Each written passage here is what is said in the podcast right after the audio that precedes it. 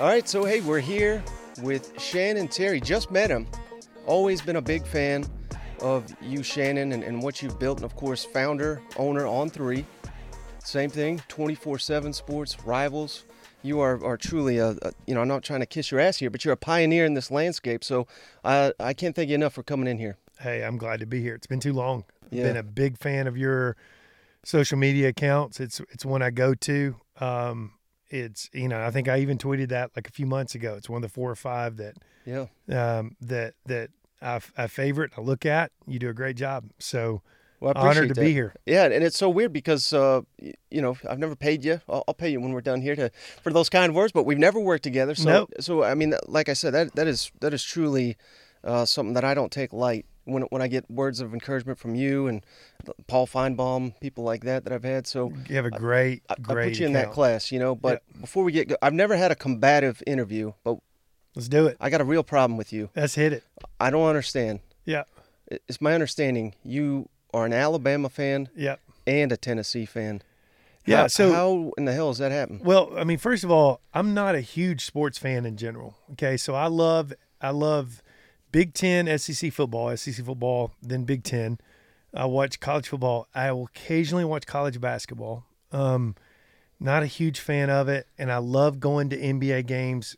No interest in NFL or other sports. I, it's just not, I'm not a huge sports fan. Okay, Um, ironically, um, but you played basketball, right? played college basketball. Yeah. I, I I grew up going to Alabama games. Um, I grew up in North Alabama, and uh, I went to Alabama games during the you know the golden era. It was it was amazing. I hitched rides with my uh, college my uh, high school basketball coach. Uh, I never actually went went to a game with my parents, and it, the pageantry, the passion. Uh, I mean, it was just you know growing up in small town Alabama. It was you know the identity of the school, even though if you didn't went there or not, it meant so Mhm. much to people, and you could see it, and and I loved it. Um, grew up liking Alabama fans. I mean, it was the Bear Bryant era, and you know, kind of pick, a lot of my family actually went to Auburn, but um, I grew up an Alabama fan, no question about it. Unbelievable respect for Tennessee. Um, uh, my parents tell me I'm very closely related to Phillip Fulmer Oh, really? on my mom's side. And so, um, and then, you know, during the years of starting rivals and stuff, Tennessee was really, they were rolling. I mean, they were recruiting, they were owning Atlanta and they were dipping in Alabama and South Carolina. Got to know Coach Fulmer a little bit, but a lot of respect for the Tennessee program. And then over the last year or so, I've gotten to know uh, Coach Heupel pretty well. He's just an amazing man and stuff. But generally speaking, I get accused of a lot of things, and I'll stop the ramble here. I respect more than I am a fan. Now, I will cheer for Alabama make no mistakes about it. I'm probably I am probably least connected at Alabama than I am any program in the United States, to be honest. The irony is I've been to three college games in the last 10 years. Um, I don't really talk to anyone at Alabama much. I talk to almost everyone at every other school. Mm-hmm. Um, but but it'll be interesting to see what the next few years. I mean, I've got a young set of kids. If you go to, if they end up going to a school that's, you know, my first kids went to liberal arts and smaller schools. If these two little guys go somewhere else, who knows? you know, I'm game. I didn't go there, so I'm game. All right. Well, hey, I, whenever I get someone in here, I love to talk about their journey. Yeah. So, how did you have the the foresight, or did you have any indication that that rivals and the recruiting and all that would blow up the way it did? Not really. Look, I I was a massive SEC football fan. Went to games, watched it like college football, as I just mentioned. I go off to Lipscomb, NAI at school at the time, and we did shoot arounds in the morning. We got on a Greyhound bus and went to games on Saturday. And for like four or five years, I became unbelievably disconnected. I don't even know how many games the five years I was at Lipscomb because you know this is I'm 53. We didn't have TVs in our dorm. TV in the lobby didn't work. I didn't see games. And when I got out of Lipscomb uh, at that point in time, I was subscribing to the Tuscaloosa News and I was listening to 1510 Bob Bell, Bill King. I was doing everything I could to connect, you know, to that SEC culture that that I actually thought I would be involved in in some way. And um, and a, a buddy of mine, we were transitioning, didn't know, you know, we were young, we didn't have a freaking clue what we're going to do in life. He didn't like working at FedEx. He was an engineer, and I met him at um, this Italian restaurant in, in uh, Cool Springs. I said, Greg, I, I got an idea on a thing. I think I'll make us a little money and we'll like doing. And I'm like, you got 30 grand? I got 30 grand in my name. Let's do this.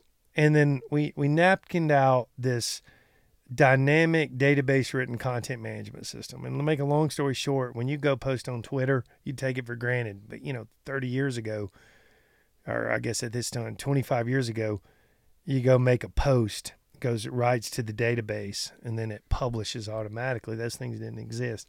I said, can we build this content management system? Can we make it permission based? And so we put 60 grand and we built a permission based content management system.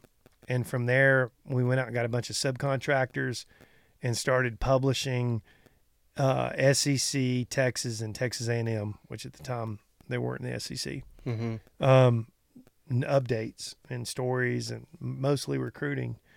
And then it just kind of worked. And it worked for from the minute we started and it worked all through rivals and you know 27 years later i'm still doing it. And and before that had anyone done anything like that? Because what no my understanding was and this was well before my time but kind of the first updates were like 900 numbers. Yeah. And, and for people that don't that's probably some of the audience, what the heck are they talking about? You had to dial a number, and they would charge you per minute, I think it was, or something like that. And they they probably talked really slow, and then they gave you mm-hmm. recruiting updates. So newspapers, uh huh, um, these print magazines, which were you know big subscription things um, in these markets, and and you know I remember I think it was Web Crawler. A buddy came over and said, "Have you seen this new search engine?" And I'm like, "What are you talking about?" And he goes, "Because at that time I was a bulletin board member and a prodigy guy. And he goes, no, look at this well, web crawler. Look at this thing. And I'm like, this is the perfect distribution play for content. And, um, and then that kind of set off a series. And no, we were first. And, you know, and I think it's been good for me because I've, I've worked in product. Like I, I, I, I help with the engineers. Mm-hmm. What's been good for me is that I'm willing to throw five things on the wall and and run with the one or two that work and kill the three that don't. So working with me is high high reward high high reward high risk. Like if you're in part of something that's not working, you know, no harm. We got to move on. Right. And and if it's working, we go deeper. So let me ask you this. So, is my understanding? I don't know if I heard this or I read this or something, but I, I think you've even you've covered teams before. You've covered recruiting. Oh yeah, I've done it so you've done every aspect of it. That's another twenty-eight thousand miles um, in one year driving to uh, high school games or junior college games on a Thursday, high school on Friday, and covering college. So I've done it. Yeah. I've been I've done, I've been the accountant. I've been the coder. I've I've done. I'm I always say I'm not good at anything. I'm not great at anything. I'm pretty good at a lot of things, and so. during during a window of time where you didn't have to be great at anything, you just had to be willing to take a risk and be able to do a bunch of different different things, it it it it, it worked, and it's it's been a good journey, and you know it's it's it's. I'll say this too: the time we are in right now is the greatest era. I've been doing this for twenty seven years, contemplated retiring. Um, but I could see this conflation of so many events in college sports, and this is the greatest time to be involved in college sports media, and um, it's so exciting. I can't sleep at night because of it. And so, obviously, you sold that to Yahoo, right? Or Yahoo, yeah. right? And then you start twenty four seven Sports. Yeah. What can you share about? Uh, you know, what was the behind the scenes of that? Completely different business model, and you know, most people don't. You know, there's like you just no. I actually did the opposite of what Rivals was. Rivals was a publisher driven business with endemic dot com fans, and that was it. And at the point that we sold Rivals, you could see the world was about to be a search and social world, which meant that 90% of audience didn't come from typing in basketweaving.com. It came from a search algorithm or right. a social platform. Mm-hmm. And that Rivals model didn't work in that. Like, and so because we talked about recapping it and getting new partners in and doing it over. And we talked to ESPN; they wanted to be a part of that. NBC wanted to be a part of it. When they ultimately sold it, So when 24 7 came around, it was really actually the opposite of rivals. It was a lot of J school grad young kids building around an algorithm. And and for 10 years that's what the internet was. And it and and 24/7 from a financial perspective was unbelievably successful. It was the the people that worked at 24/7, the publishers, the writers, the content creators did infinitely better than the people at rivals because at that point in time, you know, broadband search social internet was exploding. So and then on 3 is very different. Yes, and uh, those things. Yeah. So that's where you're at now. You're, and I'm sure I've seen you answer this question, but I'm, I'm humor Yeah. me for a minute. Why is on three different? You, are you just going to do the same thing once Yeah. again? Build a company, sell it. What What do you answer to people that ask you that? So, you know, I've been very transparent about it. And the more I say, the more they shake their head and they go, we don't believe you. But, you know, Rivals is a publisher endemic.com world. Very echo chambered, small. You, you knew it if you knew it. 24 7 didn't have the authenticity, an ounce that Rivals had, uh, but it had scale beyond belief. A completely different place, search and social. And at the time there wasn't a lot of talent per se that rivals had. 24-7 over time developed talent and people and, and stuff and that's certainly not an issue today and i'm not implying otherwise. On three is a very different and unique beast. The first the first beast is i've never truly really built a national media arm like both of those were kind of patchwork national plays. And so we've we've hired you know very traditional back office around editorial and we're building this national media arm. We're going deep in it.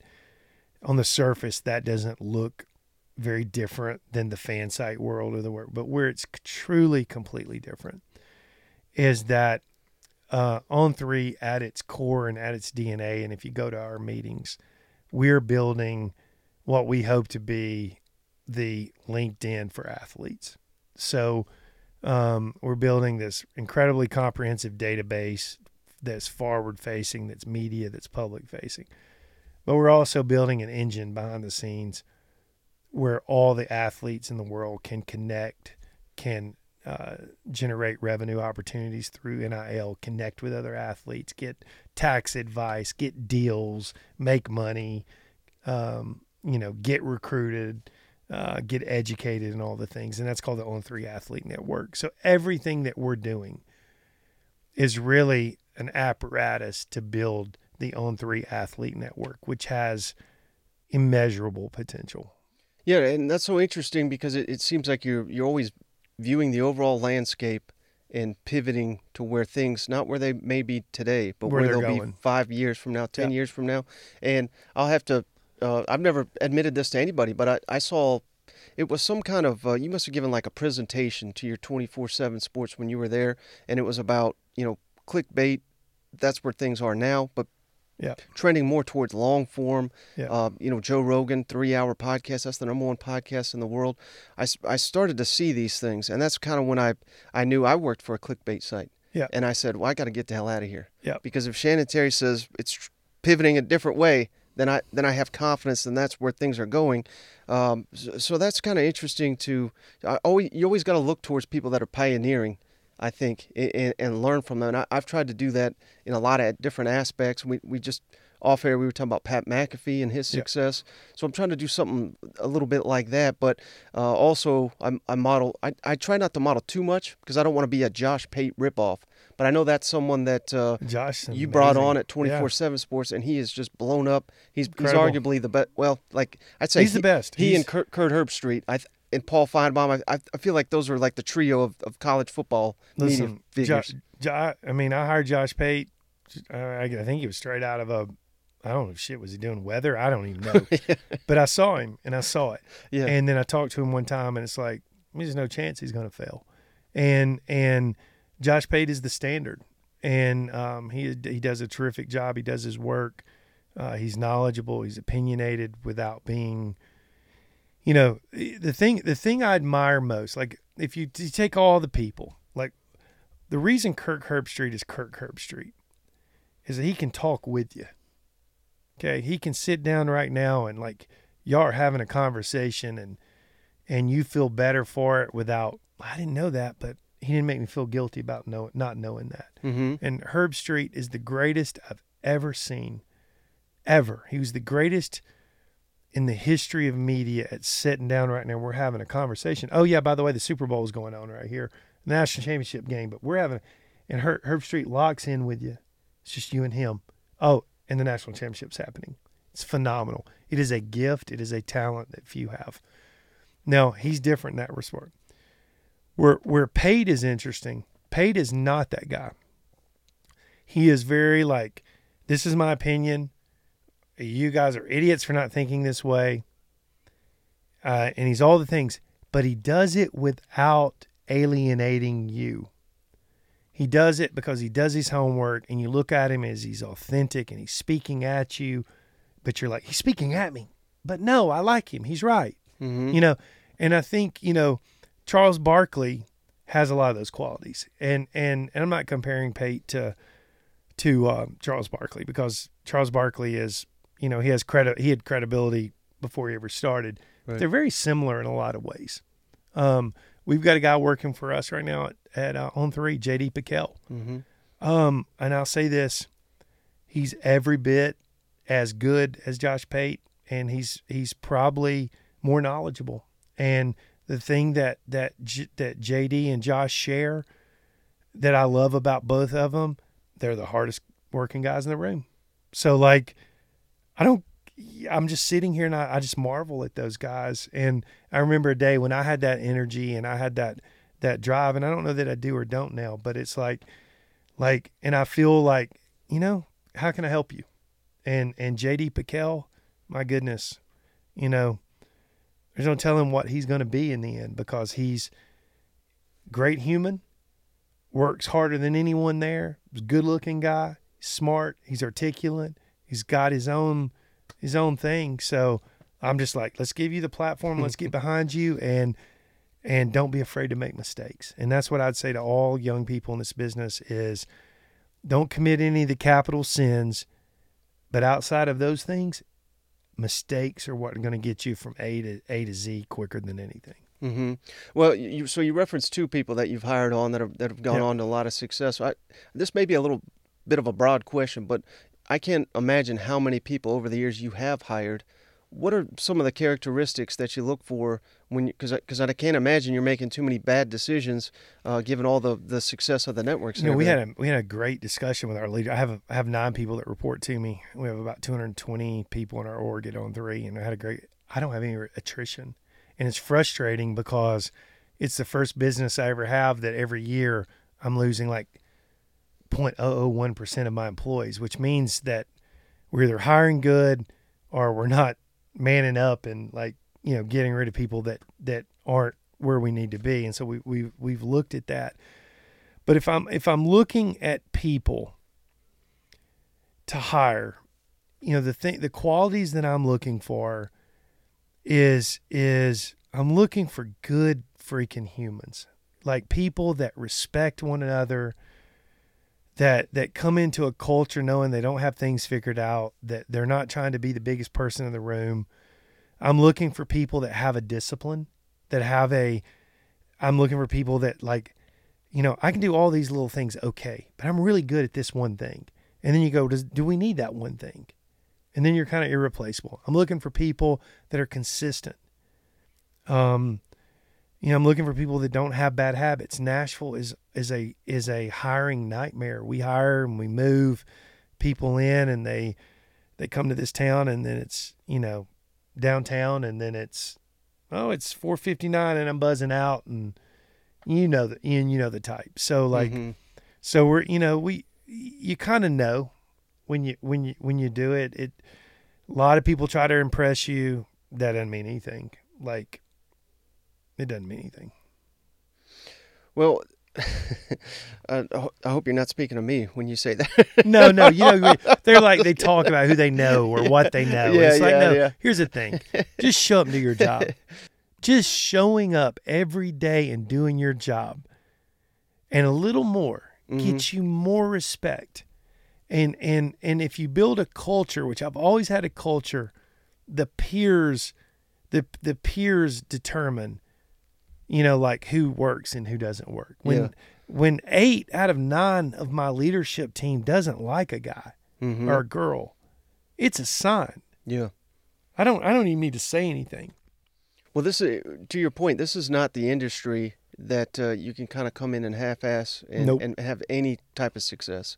I mean, you got to do oh, you got to do nights, you got to do weekends, you got to be 365 if they need you, Yep. and and some people are just not willing to do that.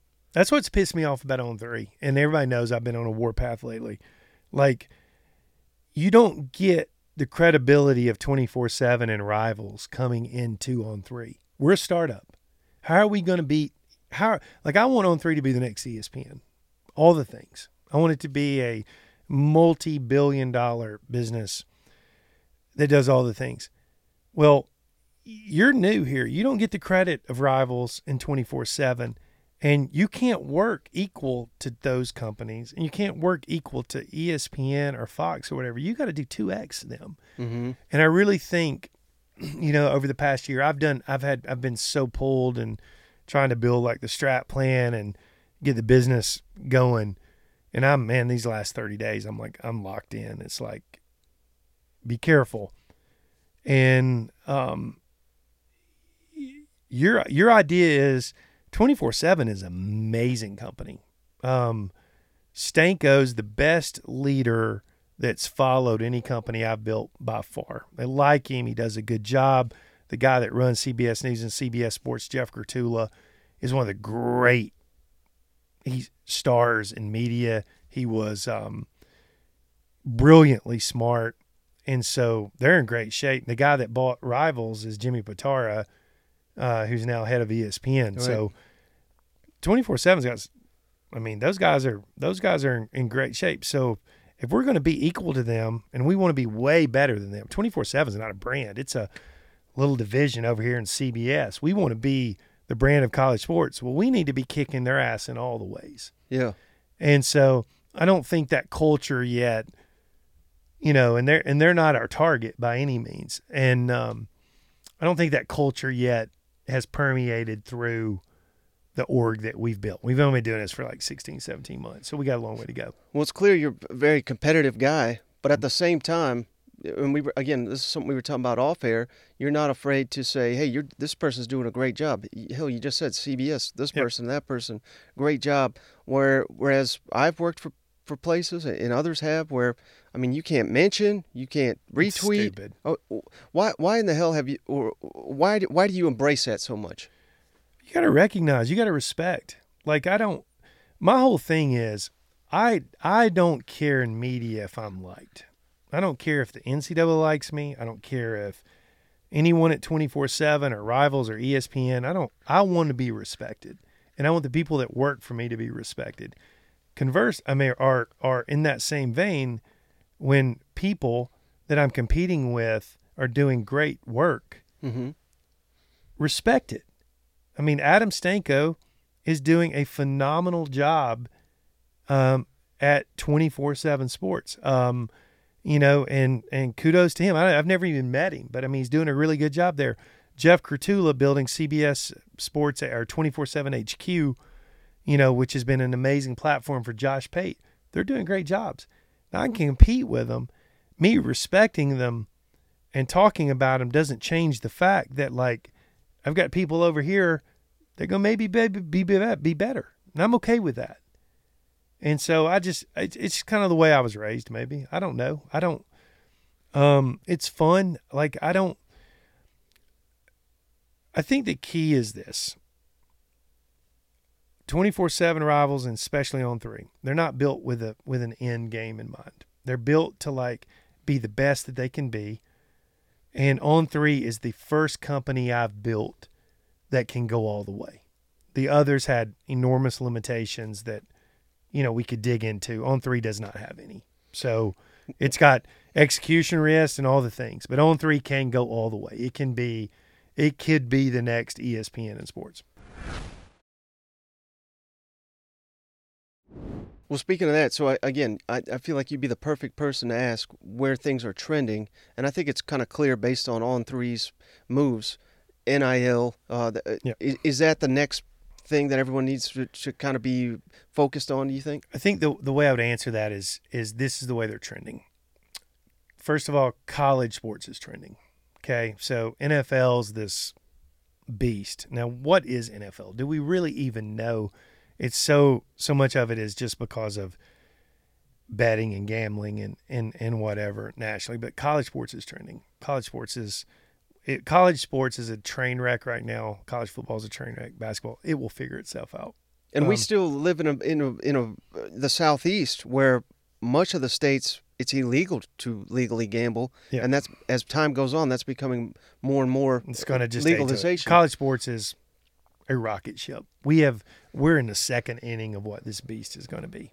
Like it is, and so so that's number one. So college sports, and so on three is only college sports, and that is the space to be in in sports. That's maybe the the place to be in in media. The second the second thing that's trending is athletes. You see me all the time hashtag hashtag for the athlete. Okay athletes are the next thing. And I don't mean pro athletes. I'm, uh, college athletes have a world of upside and opportunity and all the things that will change in that world. And the word is NIL, but NIL represents so much more than just name, image, likeness, and the ability for an athlete to earn a few dollars. What it is, it's an ability for an athlete to change the complete trajectory of their life and their future through knowledge, education, relationships, and experience. And that now is going to happen. And it's it is it is an awesome sight that's taking place. And and the and, and the irony is it's going to make for better college players, more mature players, better games, and much more parity across the college sports landscape. Could you see a, a time in the future where people invest in players NIL uh, up Like front? golf.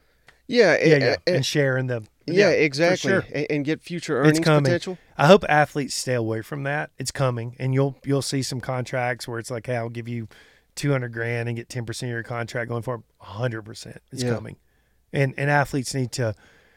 the The problem with college athletes, high school athletes, and look, we're at we have an we have a, a symposium elite series. We have thirty five, and heck, twenty five of them are five stars coming to Nashville, and our whole like our whole speech to them is about getting your head right and playing the long game.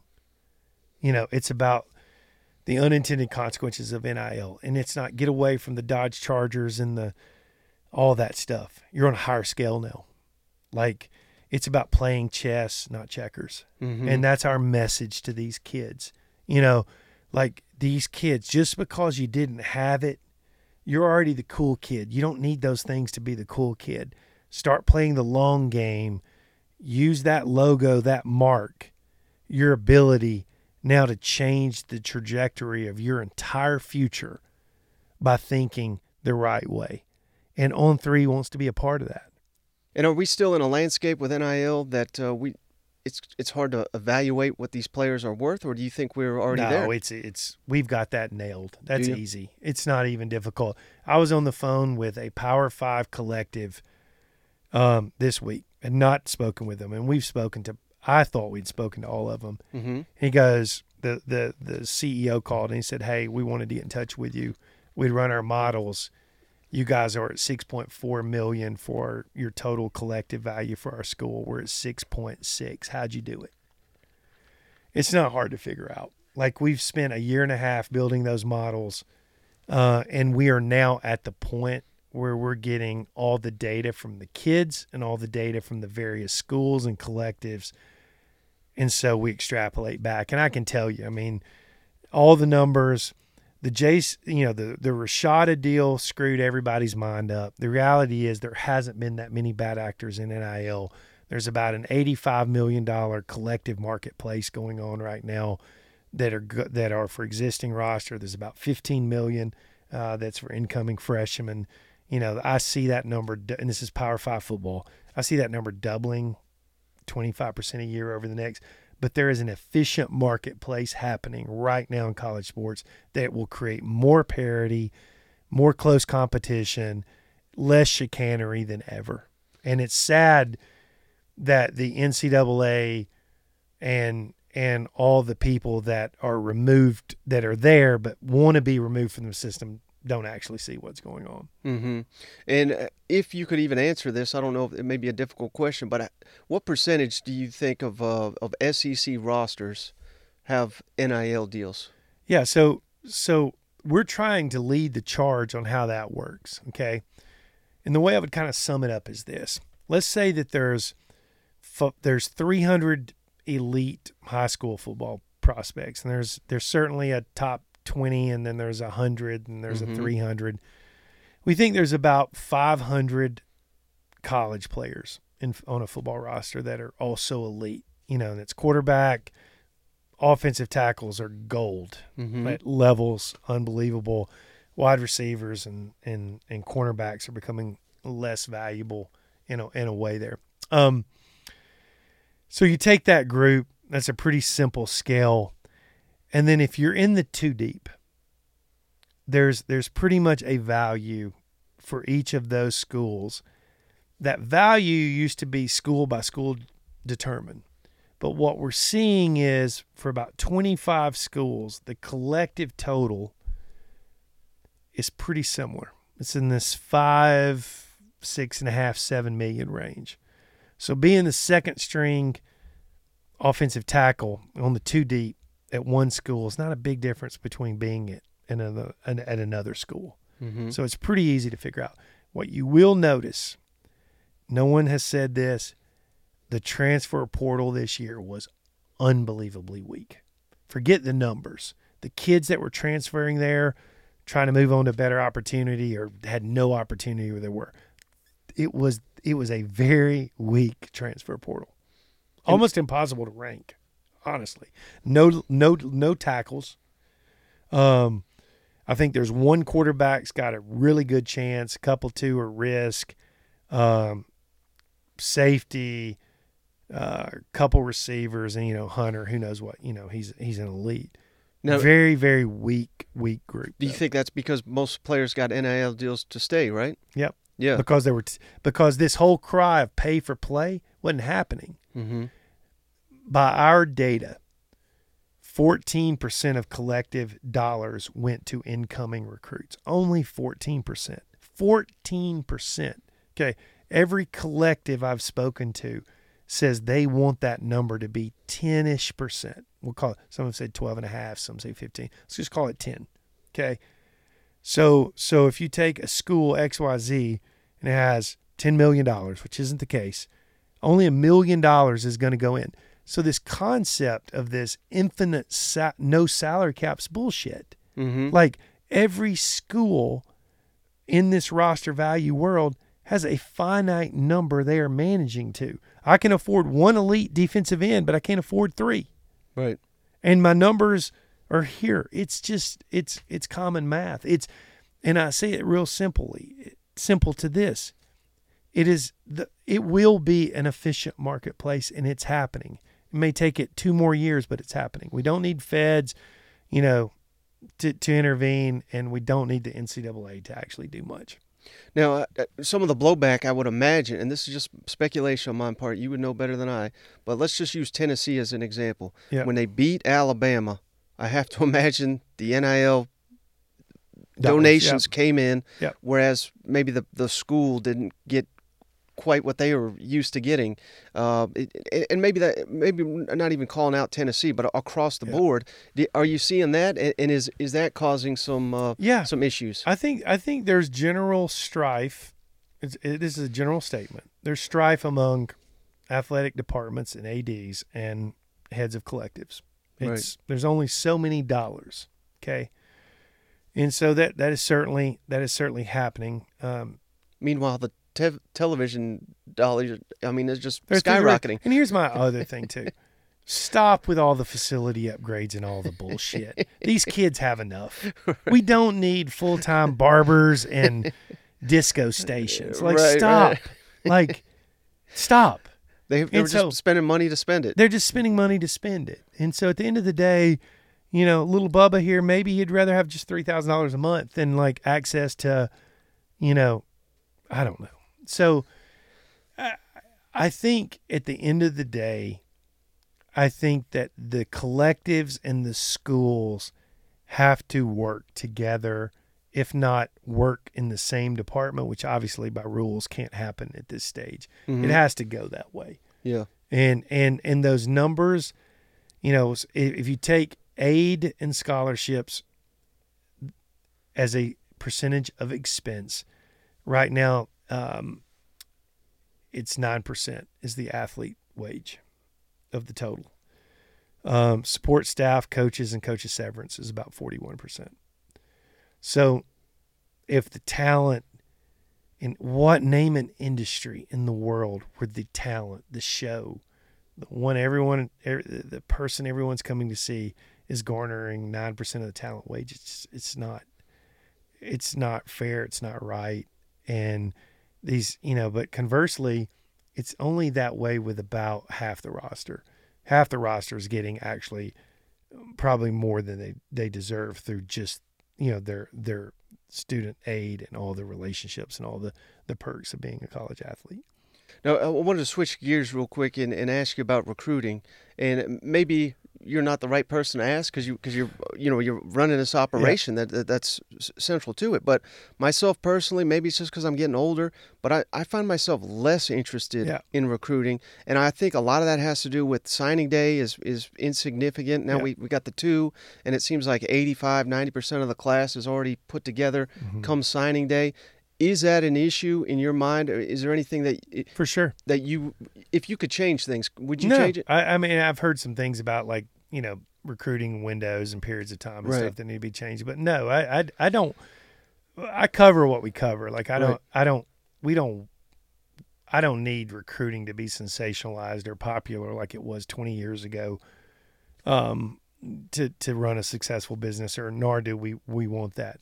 First of all, um, I think there's two things that have attributed to that. The first is the data and the accuracy of the scouting has really improved. 65% of the kids that are five stars get drafted. They're 14.2 times more likely to get drafted than a three star. And so the data says, the data pretty much empirically says that if you are a highly ranked blue, blue chip, you are worthy of that. Now, there are some exceptions and there's some attitudes, but the industry that we've created along the way has is doing a great job and I'll tell you why it's doing a great job and this fans don't get this. And we have the best scout in the industry I've ever worked with in 30 years in Charles Power. And I'm not diminishing Charles. He's the best. He's the best. He is Michael Jordan of scouting. The next best person is here. And he runs our scouting operations. But the reason scouting is better is because schools are better. The schools have more money, more data, more science, more relationships, all the things. We are a repository of that information. We talk to every defensive back coach. And if 10 defensive back coach say XYZ is the best corner, he's our number one. Mm-hmm. We look at it for validation, but that's not the real deal. The real deal is the schools. So that's that's you know that's that's a that's a really big big piece in this. The second thing is is the expectation for the Ohio States, the Georgias, the Alabamas, Clemson for a period of time is that all we do sign five stars and four stars. So what's another one? Mm-hmm. And so fans have been spoiled to the fact that we're going to get four or five stars a year. And it's been happening and it's true. Mm. Do you have? How often does someone call you? I know you're not the one sitting here. This guy's a four. This guy's a five. But do people call you and say, "What the hell? Why? Why do you got player X as a four? He should he should be a five, or this, he's a three star. What the hell? He, this guy's clearly we, a four. We, we we've heard it all. The big the the biggest thing is the head coaches now and the assistant coaches calling about the NIL valuations. Mhm. And you know that's the big one. You know because uh, the the I'm not going to name his name, but the best I think the best most talented not a quarterback college player last year walked in and said, "Hey, here's my valuation and I want this amount of money." mm-hmm.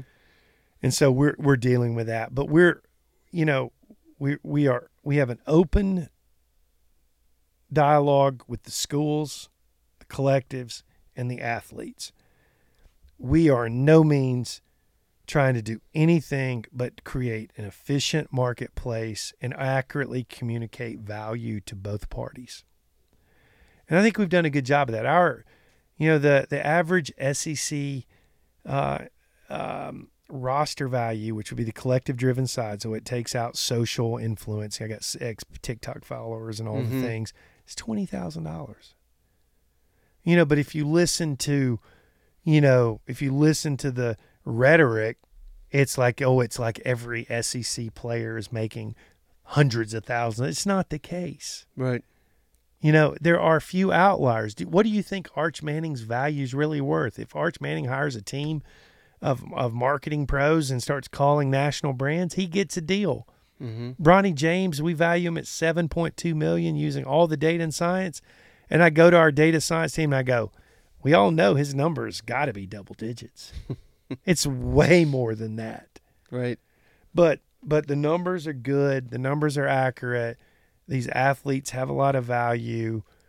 I think that whole college football marketplace is about 250 million right now, uh, which is the bulk of the place. I think NIL in general is probably no more than a third of a billion dollars. It's not a billion dollars like it's been reported, but it will grow 20, 35, 40% a year for a long time. And you think NIL and, and transfer portal and all this is good for the game? I th- I've heard I've heard you talk about it. It, it kind of spreads the talent a little bit more.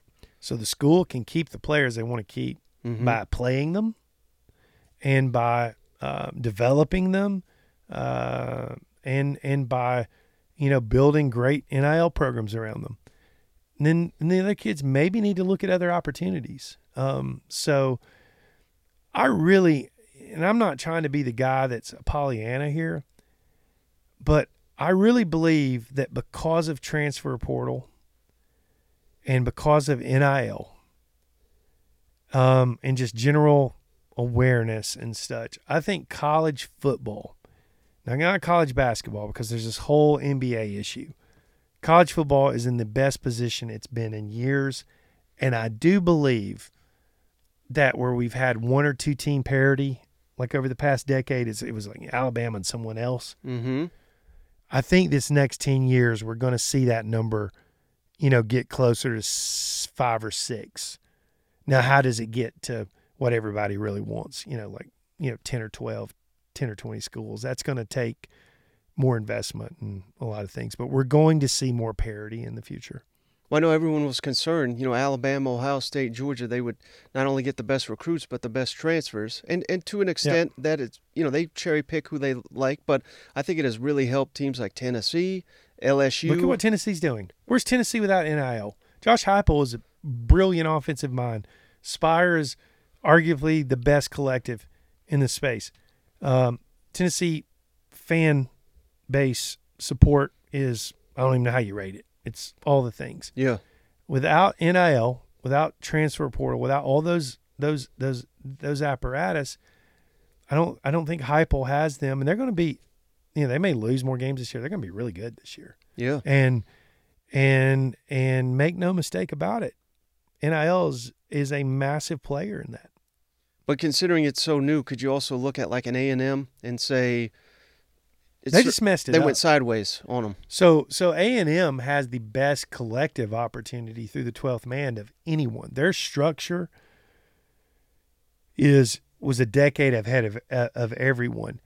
A&m's problem is while jimbo fisher is a phenomenal old school football mind coach he is not a good ceo head coach so I don't, a&m may get me in trouble here he's not he's not at all the difference between the way a Nick Saban, Kirby Smart runs an organization versus a Jimbo Fisher are stratospheres apart. So now we go out and we go pay all these players through the 12th Man Foundation. We get these players in the, in the school legally, all and up and up. Should have should have said we're doing what we're supposed to do here. Right. You know, they're in a culture. They're they're first of all, they're young people. They've got, you know, good deals and they're just not in a good culture. And it didn't work out. Mm-hmm. And so you got to have a great culture. You got to have great leadership, great players at the root. Uh, it needs to be a meritocracy around roster value, you know, where the bulk of the money and listen, all the schools and all the coaches are going that direction. So, incoming freshmen, as I said, we project 14% of NIL going into this season. I bet that number, I bet that number in two years is single digits. And and the beauty of it is, and I don't think people have thought about this that much, is that NIL and transfer portal are kind of counterbalances in a way because you can't have you can't have roster continuity and roster security if you didn't have tra- if without transfer portal being there. Because Mhm. if transfer portal wasn't there, you'd be paying all these recruits all this money and saying roster, don't worry about it, you can't go anywhere. but now roster can leave. Right. So you got to take care of roster. So it's so I and the NCAA had no clue thought this through. But the reality is, transfer portal sitting here, NIL sitting here, is the ultimate counterbalance to college sports. We are in a great state. And when I sit there and I listen to that hearing yesterday, sorry for my diatribe here, and I'm like, we can't let one event with Jaden Rashada you know, and, and these anonymous sources at schools that are irrelevant Mm-hmm. change the fact that we actually, for the first time, are starting toward an efficient marketplace that could lead to parity. That's the irony to it. Mm-hmm. But the but you know why the cry is loud. NCAA doesn't want to give that money up. Right. Now, everything you're doing, is it? Do you think it'll help uh, kind of prevent these middlemen in NIL to, from from doing all these shenanigans? Yeah, that's what we want to do. We Yeah. just we, we want to bring education to everyone. We're not trying to charge the athlete for anything. We just want you to be aware. Like if you're an athlete and you're leveraging schools, you should you, you're an idiot. Like you're done. Like you know, you're if you're an athlete, your your time at the university and your time as a potential pro is a just a snapshot. You have to be playing chess, not checkers here. Mm-hmm. And I think because it's real practical money now, it's not this textbook. I think families and athletes through financial literacy will literally age a generation. So they're going to go to a tax class. They're going to go to a legal class. They're going to listen because they're I'm about to sign a deal for five thousand dollars. I want to know. So it's beautiful. That's that's you know it's it's awesome. It's where we should have been ten years ago. Well, speaking of the future, I wanted to ask you too.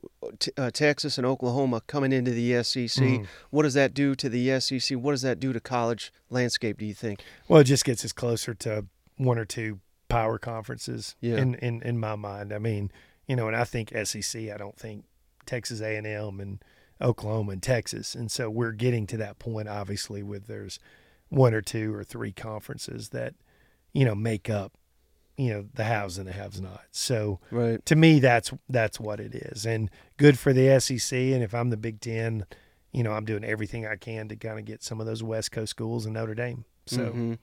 All right. Final thing for you, Shannon. Yeah. I really appreciate uh, all your time. I've been asking everybody that comes in here that uh, you know we got media days coming up here in Nashville. Yep. First time ever.